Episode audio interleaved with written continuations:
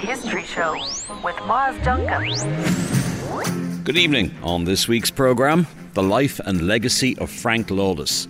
From my research on Frank's life, he was the prominent politician in that journey from Home Rule, from parliamentarianism to Irish independence. How this Irish nationalist united the fractured Republican movement at an important turning point in our history. Also, Irish women in business. She wasn't just keeping things ticking over, she was innovating and pushing the whole time. Antonia Hart on the experience of Irish women who ran businesses in the 19th and early 20th century. But we begin this evening with a major exhibition currently running at the University of Galway, which celebrates the legacy of the university's first professor of Irish. It's called Culture and Citizenship Tomás Máille. A folklore and song collector, newspaper editor, linguist, and teacher, Tomás Máille was a pioneer in many ways. As we'll hear, he always looked towards the future, and his greatest foresight was a commitment to the newest technology of his day audio recording.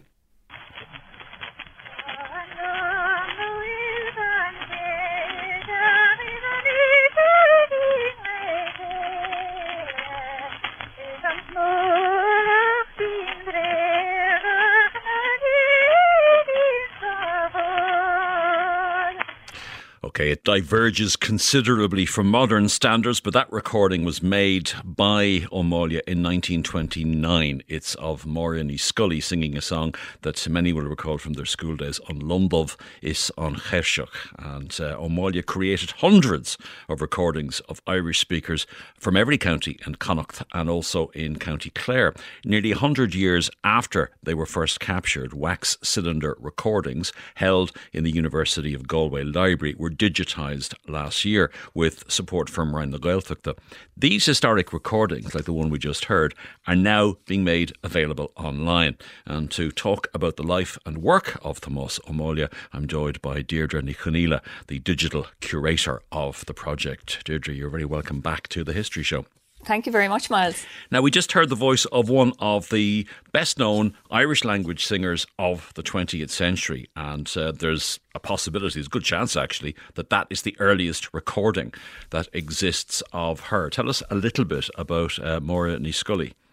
Well, Ní Scolaí was from Dublin originally, but she moved to Galway as a young woman and made her life there. She married a man who was a, a colleague of Thomas Máille in the university, and so she was a surprise amongst the recordings and also there was no label on the recording. So that gives an idea for your listeners of the role that I'm playing in the development of the wax cylinder collection where uh, sometimes we don't know what voice is on it if there's a, a labeling or a mislabeling or no label at all to go with a particular recording. There are over 500 audio tracks, individual tracks, performances of songs and uh, stories and prayers and sometimes yarns in this archive, and it's a job of work to uh, go through them.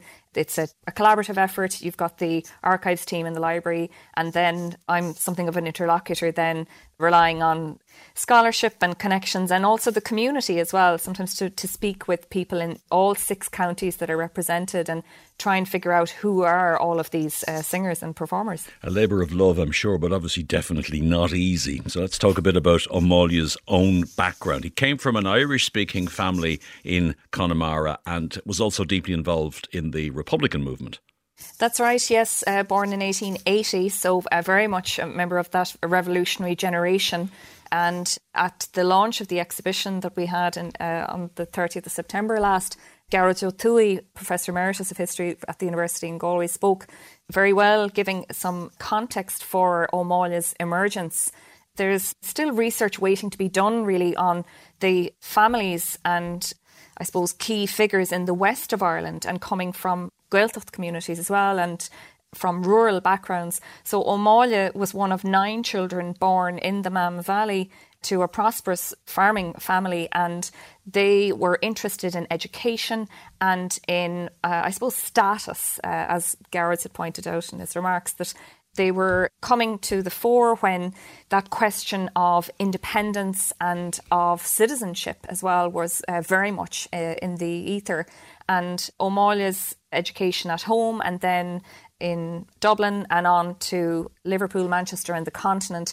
And eventually, by 1909, he has a PhD in linguistics, of all things. But uh, that was part of the development of the Irish language and it being recognised as a language of the world and uh, worthy of study and of a place in society as well. So he's formed very much by the cultural milieu at the time and then by the political milieu. So his brothers are members of the volunteers. Pádraig, his brother, was in the first Dáil, was on the hillsides in Connemara in the War of Independence. And Thomas isn't necessarily with say politically active member he's not out with a, a guns on a hillside for instance but very much on the ideological side of the movement thinking about what it might mean for the people around them and in the country to have a, a nation of their own but interesting to see nonetheless that while he's in a professorship in the ivory tower of a university, so to speak, he's not in danger of being sequestered in a way because he's very much out with the community. He's deputising for his brother when the Dáil loan is being set up in 1919. So, very interesting figure because we might imagine scholars to be sequestered in a way, but when we look at Thomas's life and work, he's very much embedded in the communities around him, both in the rural communities throughout the west of Ireland and also in Galway City. Now, he obviously would have been in some danger himself during the, the Civil War. His brother, Pádraig O'Malley, was, was targeted, and on occasions, the threat to a particular individual would spread to his family, to members of his family. Yes, and in Tomas's case, one of the key concerns, I suppose, for the authorities was that by then he's the editor of an Irish language newspaper An Stoc, which was established in 1917, and he was editing that right up until 1931. The printing house was actually attacked by the authorities, so then for a period the paper couldn't print. And in Galway in late 1920, when things were getting particularly hot, he headed west really for fear of, of his life that he might be targeted and was out in Connemara then in 1921 when the most famous incident of the War of Independence in Connemara in April, Muintir Eoin as it's known, where their family home, which was effectively the headquarters for the West Connemara Flying Column, uh, was attacked and that whole period Thomas actually documented in one of the few Irish language books about the War of Independence, uh, Rua. So he's observing all of that and then also because he has that platform in the university of being a figure and an intellectual figure, he doesn't shy away from holding political opinions and also seeing the role of identity and cultural identity and language in that emergence of citizenship. Let's talk about his ling- linguistic activities. He became involved in a project to do a survey of different types of Irish, different dialects of Irish in Ireland. We think in broad terms of there being three different dialects Ulster, uh, Connacht, and Munster, but there were actually far more. And he worked with a German linguist, Dr. Wilhelm Doegen. Tell us about that project. So Máille, as I say, had trained as a linguist and he himself had been collecting right throughout his life, interested in song and folklore in general, but then also this scholarly interest in sort of the, the minutiae of dialects. And so it's interesting to see the practice of that, that initially they're just relying on a manuscript and writing things down and IPA to track all of that and map it. But then, of course, early 20th century, we have recording technologies coming to the fore. So the connection with Wilhelm Doegen, who was a, a well known German linguist who had actually collected dialects in prisoner of war camps in the First World War on the continent. In the early 1920s, in the wake of the Gaeltacht Commission, there was an initiative established by the government with the support of the Royal Irish Academy to map the Irish language and its dialects throughout the country. Uh, the focus mainly being Ulster, Connacht, and uh, Munster the, to uh, recognise both the dialects and the strongholds. So Doegen was the authority for all of this, but of course he was very reliant on the local experts. And in Connacht and the west of Ireland, that meant Thomas Ó So Doegen's project began in 1928, ran until 1931. But interestingly, O'Malley was already recording before Doegen's project ever reached Galway. O'Malley had an Ediphone recording machine for wax cylinders by the summer of 1928, and he's already recording from then right up to 1930 when they have this very hectic two week period in early September of 1930 on campus, and they're in effect bringing the mountain to Muhammad. So O'Malley is coordinating the logistics to bring scores of singers and storytellers to the campus to perform for the recording device. Okay, we're going to hear another short excerpt from one of O'Malley's recordings. This is Pádraig O'Hara from the Ox Mountains in South Sligo, spinning a yarn. On a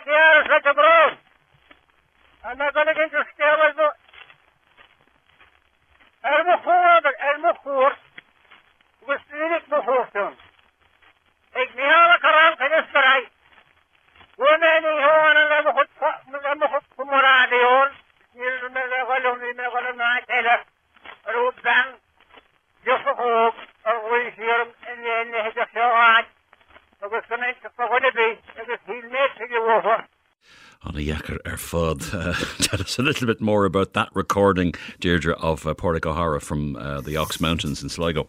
Well, Pádraig is one of a, a, generation of Irish speakers who were native Irish speakers in Sligo, and there were native speakers there right up until the 1950s. And in this pocket of the Ox Mountains, kind of sort of surrounded by Mayo in a way, there were a number of performers there. So Pádraig is telling a, a story ostensibly from his own life, and it's a very funny story about he he had intended to go and visit some young girl of the locality and they'd made a date, so to speak, but then he had a friend who waylaid him and they went on another visit and it didn't end well. They got attacked by a dog or something like that. So, so it's very comical. But um, for me, who's sitting down and listening to these and trying to figure out what it is they're saying, your ear becomes accustomed. Uh, you know, you get past the hiss and maybe hesitations and things and you sort of tune into the story and and it's amazing because you know audio is so powerful it can really transport people and they can sort of be there with the performer. Some of the voices are very old as well. We've got people that are born in the mid 19th century. You're talking voices from the famine period as well. So for me, it's an, just an extraordinary privilege to sit with these materials and really listen to them for the first time in uh, nearly 100 years. And O'Malley's own recordings were a little bit less formal than than Doegen's recordings, or than what Duggan was looking for. Well, O'Malley had he had a certain breadth, uh, leeway, maybe to in, indulge in different interests, perhaps. I mean, he, he was interested in obviously the linguistics and the clarity of the recording was going to matter in that case. But for linguists, they also need the speaker to be very comfortable with what they're sharing. So that's one of the reasons they pick songs and stories that maybe they're performing on a regular basis. But also, there's the rapport that you build up with the performer. And there's one performer, singer, and storyteller who had come in from near Mount Bellew in, in East Galway Tom Vat O'Lohan, and he ended up actually composing a song about the day that he went all the way into the college to be recorded. He called it Oran na Gernin, and it was collected from him years later. But he described how they were being, uh, you know, there was a glass being poured for for a performer he saw there, and when he then got his turn, he said, "Now, come on, fill up my glass there, please." so um, it was a real occasion for uh, people coming together, but at, at, the same time, the, the seriousness behind it as well. You can hear the performers just really celebrating that moment of acknowledgement and authority of their own as performers and of the songs and the stories that they held to have their own voice put on record. And there's another recording. I mean, I've mentioned recording happening on campus, but there's also evidence when we start listening to them in detail that he's off campus, that he's actually conducting field work. And another extraordinary recording that I listened to was recorded, I think, in 1929 in Erris in northwest Mayo. So that's a fair trek. And it's a man who's singing a song about the Cleggan disaster that had happened in 1927, specifically its impact in Inishkea, the islands just offshore. So this is contemporary reportage, effectively. And the Cleggan disaster is what we call the, the storm that hit in October 27 and came unexpectedly. And there were lots of island and coastal communities all along uh, the Galway and Mayo coast that were caught where they were out fishing and for Inishkea, for instance, lost 10 young men. because they were caught unawares, and all of those communities up and down the coast would have been impacted by that. So, song was one of the ways that those communities memorialised their own history because they were out on the outskirts and it might not have reached uh, newspapers, and also the sense of their own experience being captured in song and even the context of it, what it might mean, why it would have happened, the loss. So, O'Malley, the fact that he's capturing items like that it's not just about the linguistics. He's very conscious of the role that technology can play in those communities, in their lives. And that's a very modern thought at that time. But he's obviously very interested in language, in the Irish language, professor of Irish, a linguist. Was he concerned about the possible homogenization of Irish? Is that the reason why he's attempting to record as many different dialects as possible?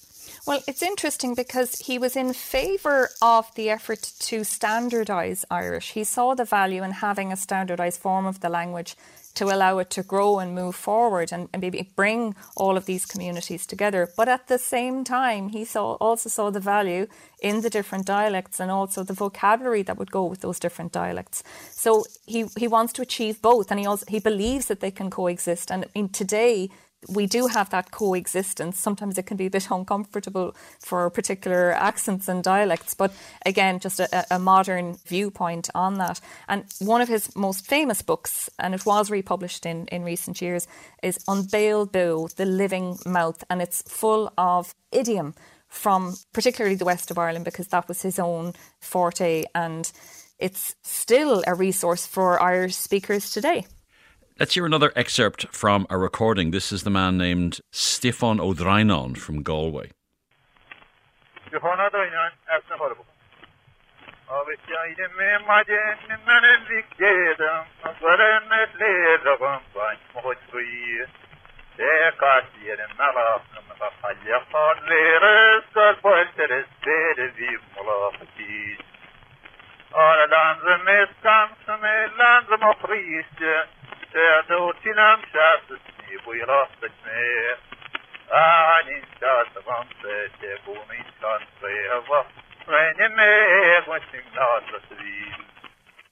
Stefan O'Drynon there from Galway. Deirdre, tell us something about that recording.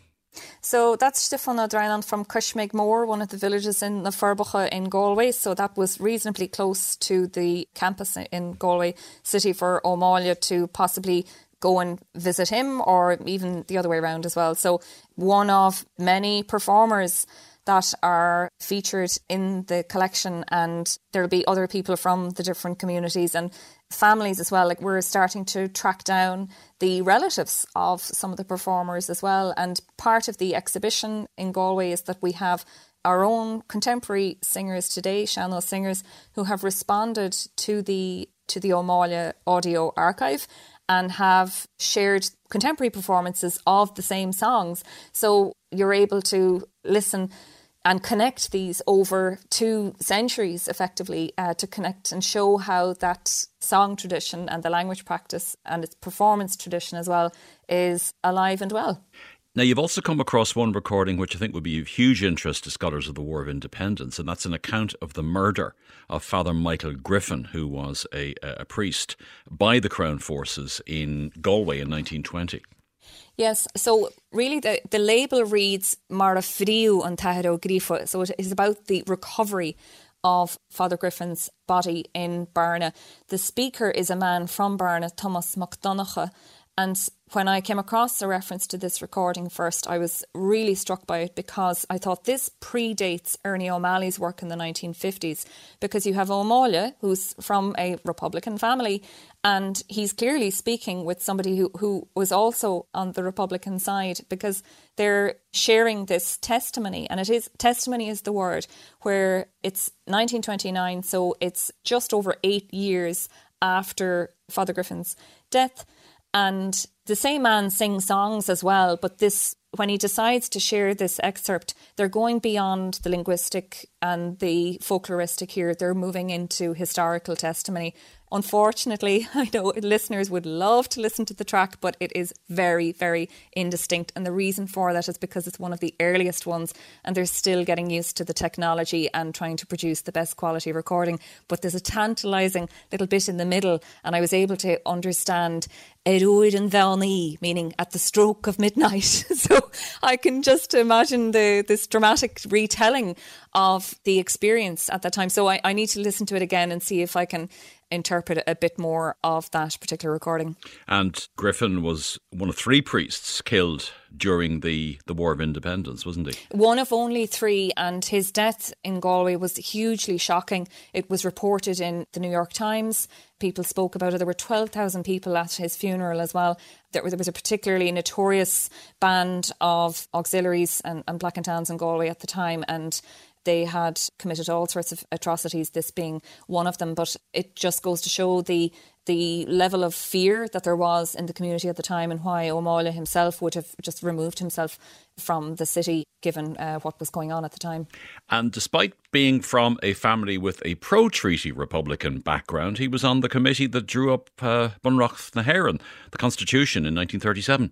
Yes, they were revising the Constitution at the time, and of course, the, the significant element of, of that effort was that Irish was to gain primacy in this particular iteration. And so the question of translation or co-raid of, of balancing both versions of the constitution was hugely significant and O'Malley being a leading scholar of the Irish language in the country at the time and naturally with his own keen sense of awareness of politics as well was one of the there were a team of people that were contributing to that work. But it is interesting to see you know when we're looking at that generation post civil war period and the various allegiances and still that relationships in spite of political preferences, that relationships nonetheless were kept alive and still in favour of trying to bring the, the country forward. And so, yes, there's uh, De Valera is is there part of that as well, and writing to O'Malley uh, when he's going to go and visit Dublin to engage in that work. He died in 1938. He was very young. He was only in his 50s. And uh, you sense that he could have done so much more, especially as technology advanced.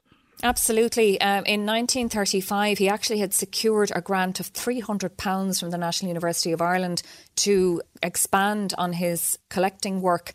And it would appear, I, I, haven't found the smoking gun to prove this yet, but it would appear that, that some of that money was invested in a new recording device, a disc recorder. So again, the technology is improving all the time because recording actually was continued immediately after his death on campus because there's references in the papers to other people being recorded on this disc recorder. However, at that stage, he dies January 38.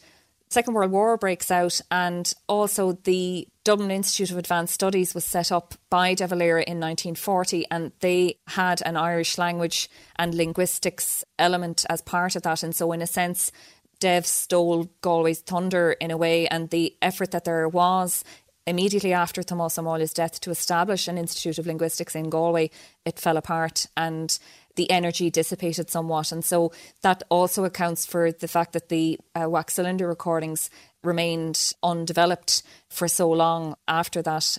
Technology was moving on, and then different interests were being uh, pursued as well. But thankfully, they've been digitised in the nick of time.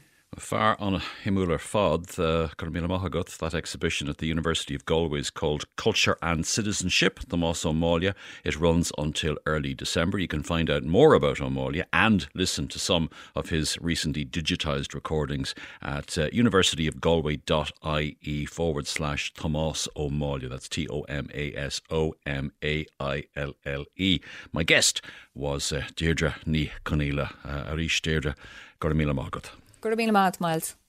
After the break, we'll be hearing about Irish Republican Frank Lawless from North Dublin, an important regional leader during the revolutionary period. Stay with us. Welcome back. We're going to hear now about an Irish Republican whose life and legacy was commemorated early this year in Fingal. Frank Lawless died 100 years ago, in April 1922, at a crucial turning point in Irish history, and his funeral was one of the most significant occasions in Fingal's history. This report is from Connor Sweetman. we're all familiar with the major national events that happened during Ireland's revolutionary period. There's the 1916 Rising, followed by the War of Independence, then there's the Treaty, followed by the Civil War. But alongside these major events and all the big names, there's the grassroots movement and the local leaders who were dedicated to bringing their communities into the new Ireland.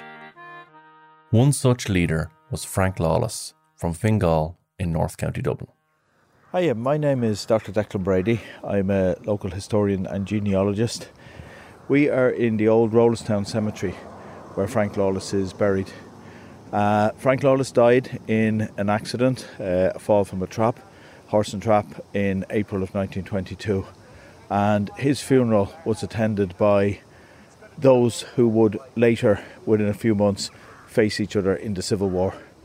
His funeral was attended by Eamon de Valera, Cathal Brugha, Harry Boland, Michael Collins, William T. Cosgrave, Arthur Griffith, and Richard Mulcahy, who all stood beside each other and later faced each other in the Civil War. And two of those, Griffith and Collins, would find themselves dead within a matter of months. The timing of Frank Lawless's funeral is remarkable. The treaty was ratified by the Dáil in January 1922. From there, relations between the pro treaty and anti treaty sides get worse and worse. On the 14th of April, just two days before Frank Lawless's accident, anti treaty soldiers occupy the Four Courts in Dublin. This is a direct and provocative challenge to the authority of the government. But here's the most remarkable thing. Just four days after the occupation of the Four Courts, both pro treaty and anti treaty leaders put aside their differences for a couple of hours to attend Frank Lawless's funeral. They even stand together for a photograph at the graveside. And this is the last known photograph of all those big names standing together at the same time.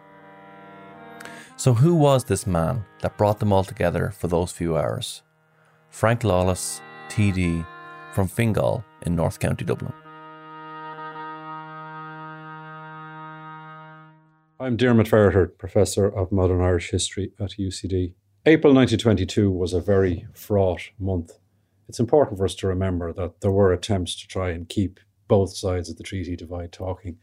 The treaty vote itself had come in on the 7th of January, and it was a close vote between the pro and the anti treaty sides um, 64 votes in favour, 57 votes against. So De Valera and the anti treatyites had lost the political argument, and there were obvious implications for politics, but also for military. What did it mean for the IRA?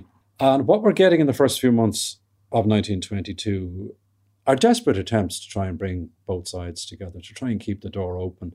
So all of those feelings, those thoughts are swirling around. And what really complicates things in the middle of April 1922 was the occupation of the Four Courts by the anti-treaty IRA, who were becoming more and more defiant and trenchant. And the rhetoric is intensifying. So that heightens the tension and the temperature. The Lawless funeral comes in the middle of all of that. And I was hoping you could read his gravestone. I can, in loving memory of Frank Lawless, who died 16th of April 1922, aged 51 years. Frank Joseph Lawless was born on the 10th of October 1870 into a family steeped in nationalist politics. Frank's grandfather was involved in the anti tithe movement. His father was a member of County Dublin Tenants Defence Association, and all of this provided Frank with his early political education. And he went on to become involved in all of the major nationalist movements at the time. Frank Lawless and Frank Lawless's life is one of the evolution and the journey to Irish independence. From my research on Frank's life, he was the prominent politician in that journey from Home Rule, from parliamentarianism to Irish independence. In 1906, he actually said himself that at a meeting inaugurating Sinn Féin in Swords, one of the first clubs in North County Dublin, he said that he had been a member of the Land League, he had been a member of the United Irish League, but since the death of Parnell, every year that passed had been a year further away from him trusting parliamentarianism as being able to deliver the goals of Irish nationalism. He had been involved in all of the organisations that we will be familiar with on the national stage the GAA from 1884, the Gaelic League. He was involved in the first Gaelic League clubs. He was also heavily involved with the Carnegie Library in Swords, which again was used as a vehicle for uh, both the Gaelic League and later Sinn Féin meetings. As early as the early 1900s, he had organised talks with people like Alice Milligan, uh, the editor of An Sean Van Vocht. Pádraig Pearse came out twice um, and spoke on Irish history. His involvement in the Gaelic League and his involvement in the GAA had taught him how to uh, work on committees, uh, how to network. By 1908, we have evidence of him involved in the Keating Keating's uh, Gaelic League Club uh, with uh, Tom Clarke, Sean McDermott. He's a member of the IRB, and he's he's moving in significant circles. So his connections and his uh, networks would have been important. During the 1916 Rising, Frank was quartermaster and second in command of the Fingal Battalion of the Irish Volunteers. After the surrender, Frank was court martialed and sentenced to death. But the sentence was commuted to 10 years in prison. Frank was eventually released in 1917 as part of the general amnesty, but he immediately returned to Republican activity. He was arrested again in 1918 and ended up spending most of the War of Independence in British prisons. Despite his frequent stints in prison, Frank still had considerable influence in the independence movement. His prominence in the War of Independence would have been limited by his reputation as a member of Sinn Féin and a reputation as a politician. So his military career would have been limited, but his political career is what marks him out as one of the leaders of the independence movement. In fact, in 1918, Sinn Féin had what we could really call a, a shadow government, a government in waiting, and he was agriculture spokesman. Also, after the Dáil uh, Department of Local Government was set up under William Cosgrave, he was one of the earliest advisors, but he was a very important politician, not alone in North County Dublin, but on the national stage. And I think that was borne out by who attended his funeral here in April of 1922. On the 16th of April 1922, Frank Lawless died in an accident. He had been travelling with his son Colm by horse and trap when the horse took fright and overturned the trap. Colm wasn't harmed, but Frank suffered catastrophic head injuries. He died later that evening. Two days later, Frank's funeral was held in the Pro Cathedral in Dublin.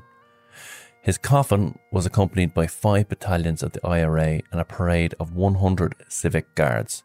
Three volleys were fired over his grave, and a photographer captured the now famous image of the pro treaty and anti treaty leaders, former friends and former comrades, standing together for the final time.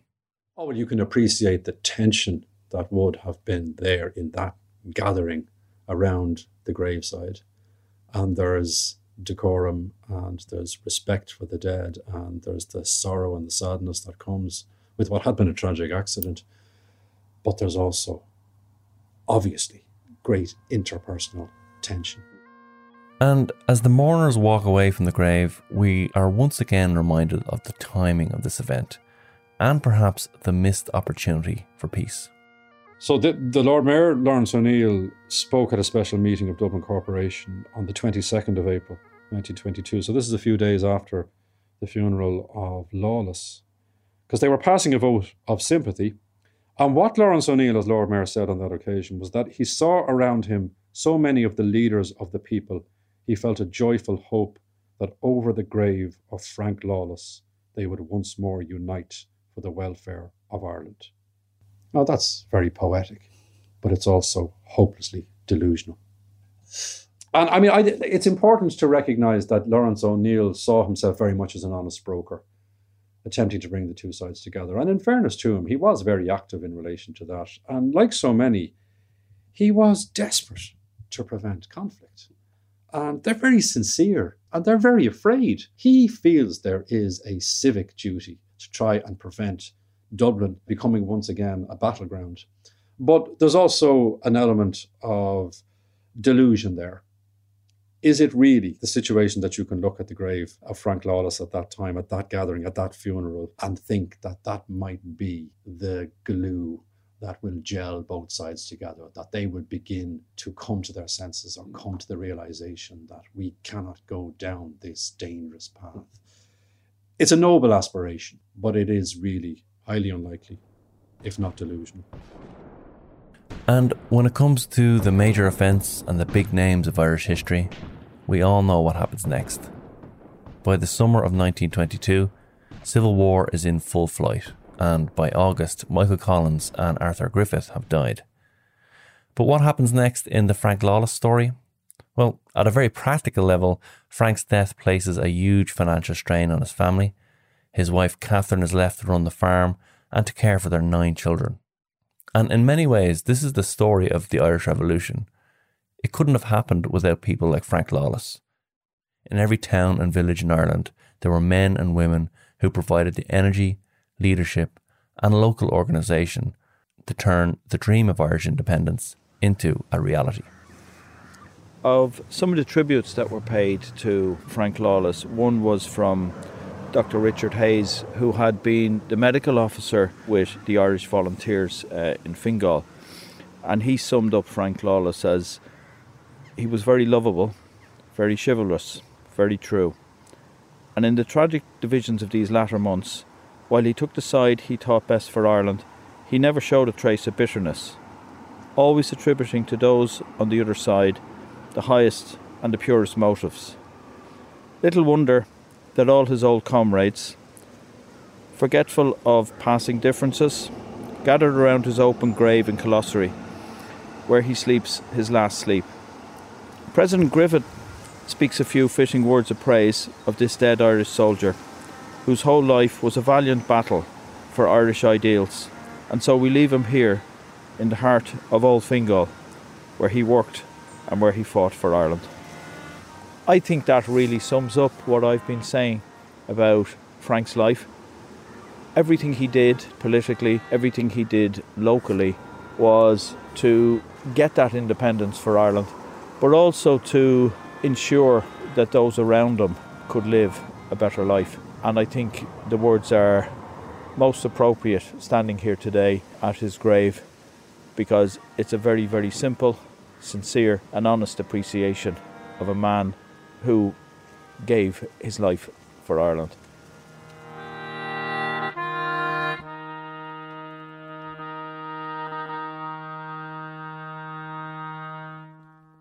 Conor Sweetman was reporting there on the life and legacy of Frank Lawless. After the break, Dr. Antonia Hart joins me to talk about her research into Irish businesswomen in the 19th and early 20th centuries. Did you know that in the mid 19th century, Dublin city centre was packed with women running their own businesses? Well, actually, it wasn't just Dublin. All across Ireland, women were also running businesses. This is extraordinary considering what Ireland was like at the time a male dominated patriarchal society. They challenged the status quo, these women, and didn't limit themselves to businesses associated with other women. They were pawnbrokers, they were tobacconists, distillers, they ran medical halls, and many proved they were just as able as any man, despite what society at the time might have thought. Joining me this evening is historian Dr. Antonia Hart, who's recently completed a PhD entitled Irish Women in Business 1850 to 1922 Navigating the Credit Economy. She spent the last number of years unearthing the stories of these extraordinary women, who they were, and what they did. Antonia, you're very welcome indeed to the History Show. Your research covers the period from the end of the famine to the creation of the Irish Free State. Now, what impact, if any, first of all, did the famine have on women and their ability to enter the world of business because we don't think of this period, or indeed the period after, as being one where there were opportunities for women to be anything other than wives and mothers. Yeah, I mean, I think it does come as a surprise to find that women were, were running businesses at all. And certainly one of the one of the many aftershocks of the famine was that everything was split open really. You know you couldn't have that level of loss and that level of death and emigration without society kind of cracking apart and and reforming. And i think you probably would say that life opened up for both men and women. Um, people were getting married later. Literacy levels were rising. You know they had been ever since the introduction of the national school system in the 30s. And there was a drift towards urban centres, and I think that's a, a story we probably know well. But also, consumption of things like shop bought food was increasing. And so you, you see opportunities for women arising, you know, not just in areas like teaching and as clerical staff, but also in areas like retail and hospitality, uh, which often involved starting up a business. Were there any legal barriers in the 1850s to women establishing a business? Um, well, of course, there were there were difficulties with uh, property ownership, and that began to change with the Married Women's Property Act in the in the 80s. There was a lot of difficulty, obviously, for women in accessing credit, and in fact, particularly in the early part of my research, um, a lot of the women don't have bank accounts and they're operating purely on, on cash and, and credit, but they're not actually keeping track of things in, in bank accounts or, or they don't have mortgages, and it's very difficult actually for them to access credit when they need it. Okay, let's look at the, the main thoroughfare of Dublin, Sackville Street as it was, O'Connell Street as it became. Were there many women running businesses there or in the immediate area? Well, actually, there were, yes. And I mean, Sackville Street, it's amazing. It's this huge street, you know, it's 150 feet wide with this amazing approach down to the river. And it's fascinating because obviously it was jammed with, with, with, residents, but it was also connected to the quays. So it was near the port area, and Eden Quay there had all kinds of rail and sea travel related businesses. But Sackville Street itself was where the really smart shops were. You know, it was where the smart hotels were, the luxury confectioners, and the pipe and cigar shops, the department stores and it's where everybody wanted to do business and it's where the smart shoppers wanted to go. So I looked at it really to, to try to get an idea of what going into town would have felt like. Say in, in the 1890s, for example, and whether people would have seen women's businesses, whether they would have been aware of them. So, let's say if you got a tram in from the suburbs and you got off at what is now the Spire, which would have been the Pillar, which was the tram terminus. And if you did um, a sort of 15 minute amble, really, down Sackville Street along Eden Quay, up Marlborough Street and back to the spar, back to the, the pillar, I should say, to get your tram home. On that walk, you would have passed at street level about 300 businesses, and about 30 of those would have been run by women.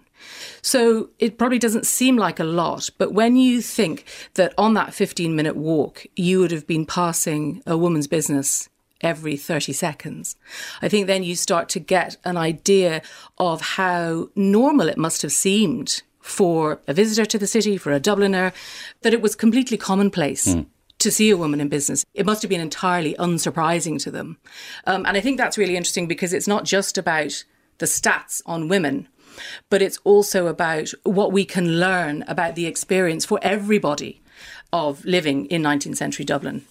This must have been one of the most sought after parts of the city of Dublin, and in fact, one of the most sought after shopping areas in Ireland. So that if women are established, even at a ratio of nine to one, basically, around the rest of the country, there must have been similar statistics, or perhaps slightly better than that.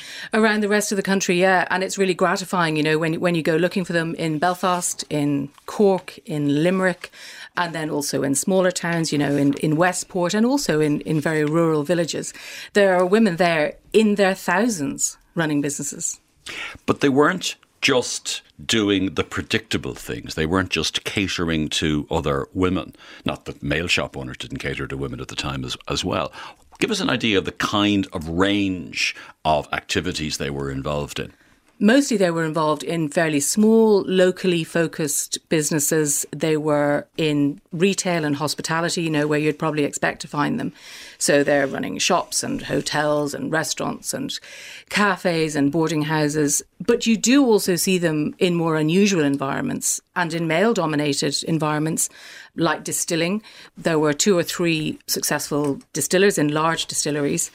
I came across, I think, maybe sort of 12 to 15 women who were owning and managing regional newspapers, some obviously more active than others.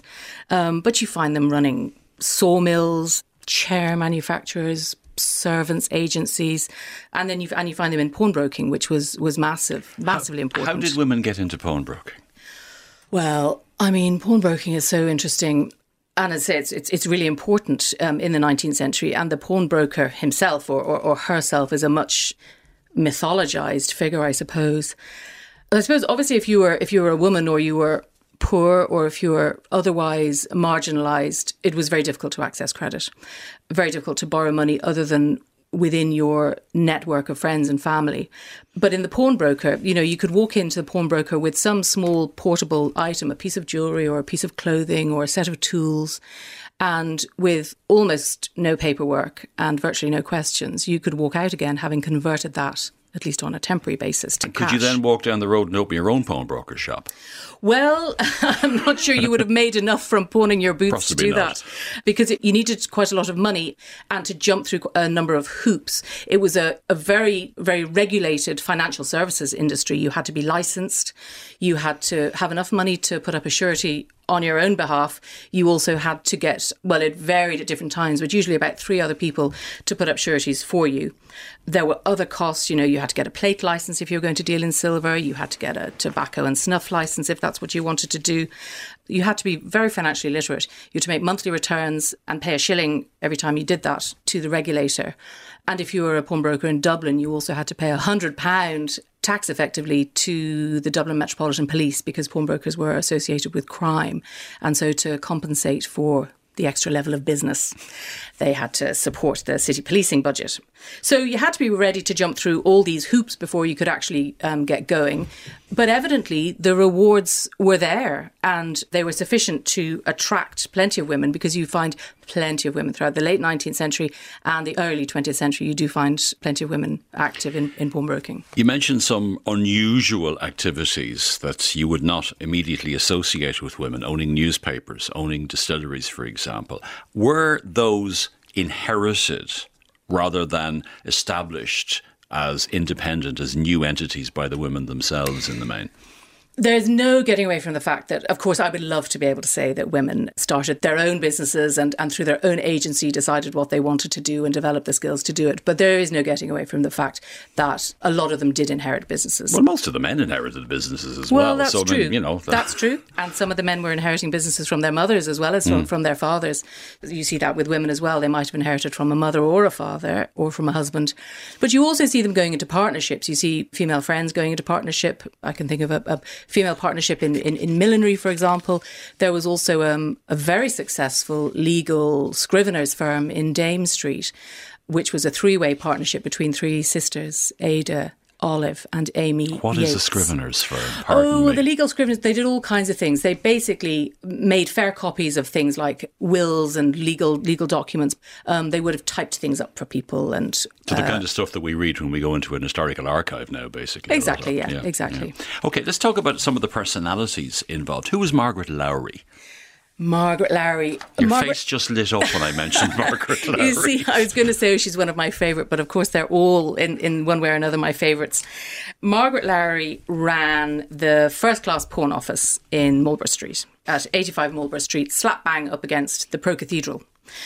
And in fact, that premises is still a pawnbroker's shop and a lovely jeweller's as well. so she represented Mammon, and next door was God. Next door was. God. And that shop actually still has the three golden balls hanging as a, as a sign outside. But Margaret, she'd already been widowed once as a, as a young woman, and she married again. She married a guy called Lawrence McNally, who's a very successful Dublin pawnbroker. And when he died, Margaret took over the shop. And there's plenty of surviving paperwork from her time. So you can actually see her in a private archive, her pawnbroking license, the receipt for the money she paid to the DMP, her plate license, all that kind of thing. And actually, there are surviving pawn tickets printed in, in her name. But her shop was a really, it was really high end. She wasn't really dealing in shawls and boots. She was dealing in diamond rings and oil paintings and grand pianos. You know, she was very high end. But the shop was destroyed in 1916, wasn't it? Well, it was. And in fact, you can get a glimpse of the kind of stock that she was carrying because her shop was looted. And so a number of people made claims for items that they had pawned before the rising started. As they made their compensation claims to the Property Losses Ireland Committee, they detailed what it was they had left with her. So that's a really interesting insight to, to what she dealt in.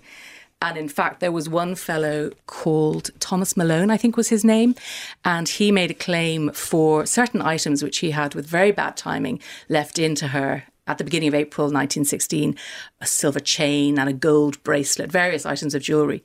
But when he came to make his claim to the Property Losses Committee, he had to explain, and I'm sure he was rather embarrassed to do so, that the name on the ticket wasn't actually his name because he had pawned the items using a false name.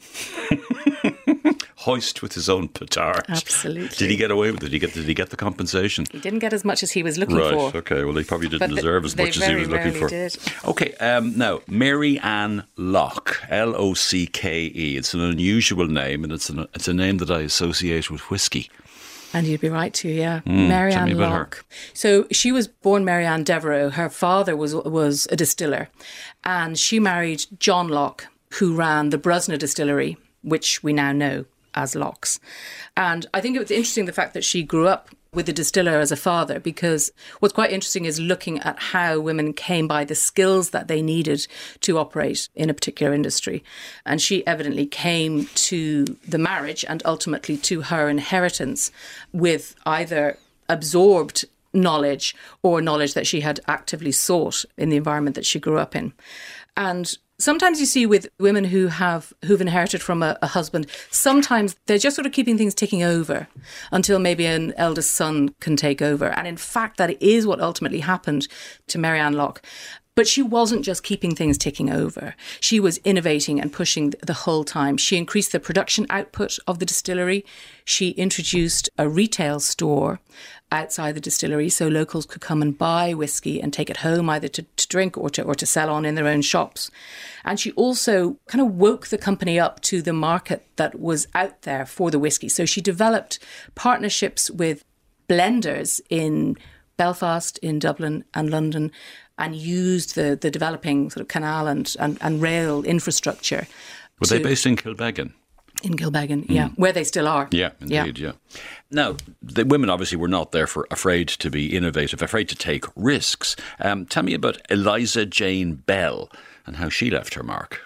Well, Eliza Jane Bell, so we're back to Sackville Street now for Eliza Jane Bell. She was another inheritor. She inherited Butler's Medical Hall, which was at 53 and 54 Sackville Street, which is now Burger King. Um, Butler's had already been going for about 60 years when she in- inherited it. And it was a really well established, really successful business. It was kind of part apothecary. It had a compounding department, you know, where they made up prescriptions. And they also sold hundreds and hundreds of own brand remedies for anything you could think of under the Butler's label. So you could buy cough lozenges or headache pills or powders. So Eliza Jane Bell's husband, Sandeman Bell, had gone from a, a, kind of partnership to sole ownership of the medical hall, and he had undertaken a, a rebuild of the premises. But the full programme of modernisation really came to fruition on Eliza's watch. Sandeman Bell died when they'd been married for only two years, so she was only 28 when she inherited.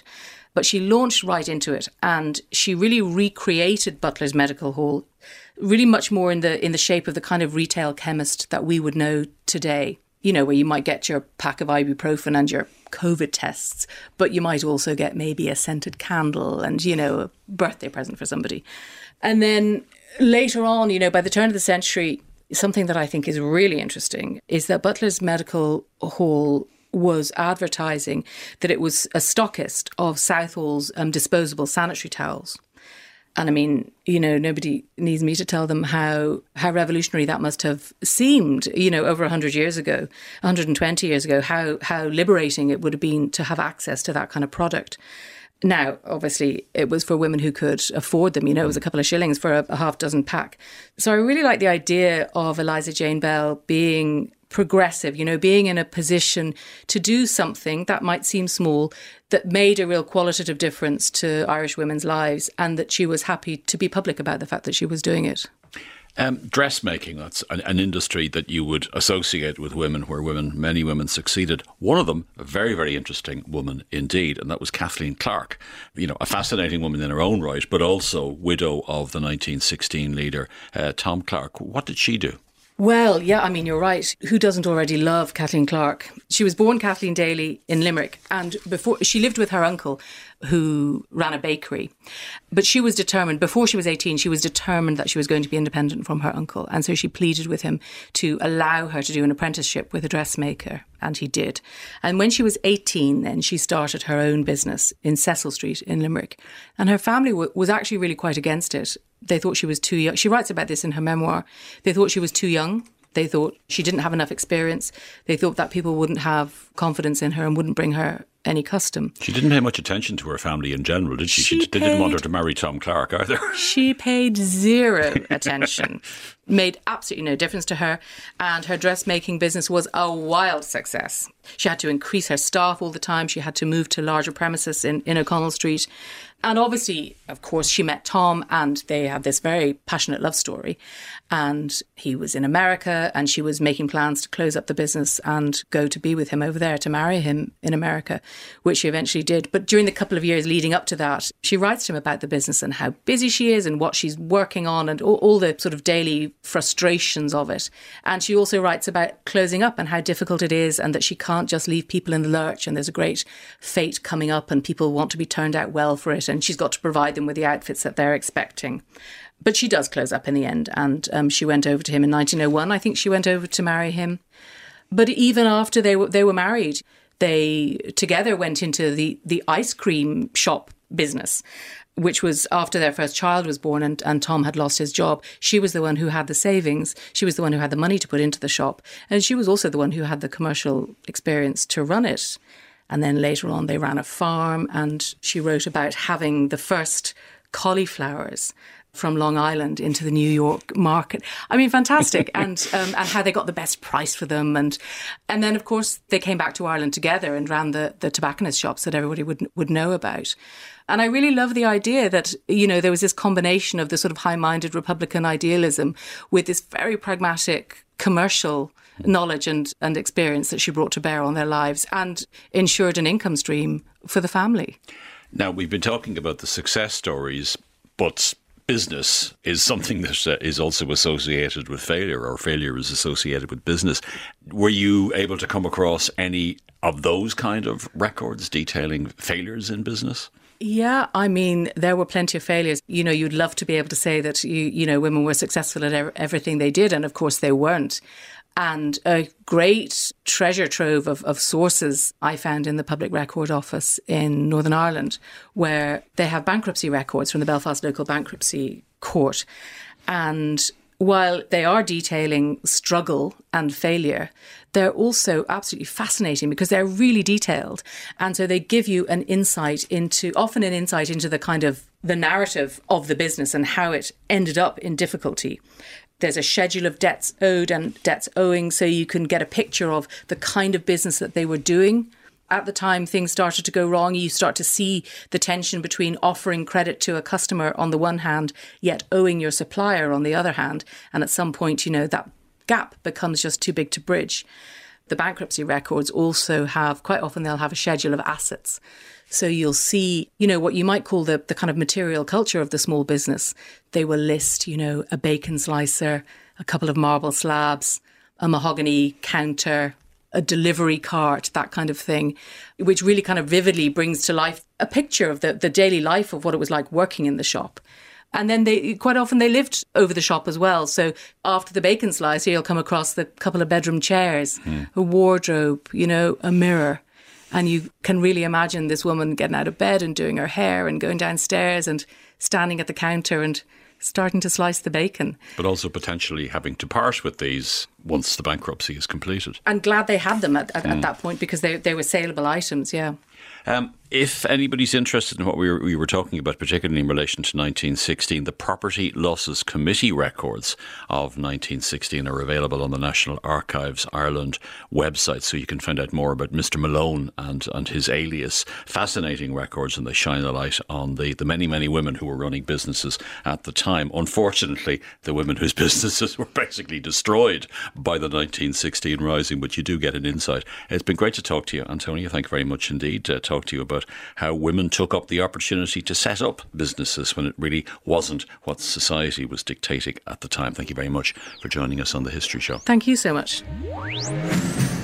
That's all we've time for on this evening's programme. Details of all our items, as well as podcasts, are available on our website, rte.ie forward slash history show.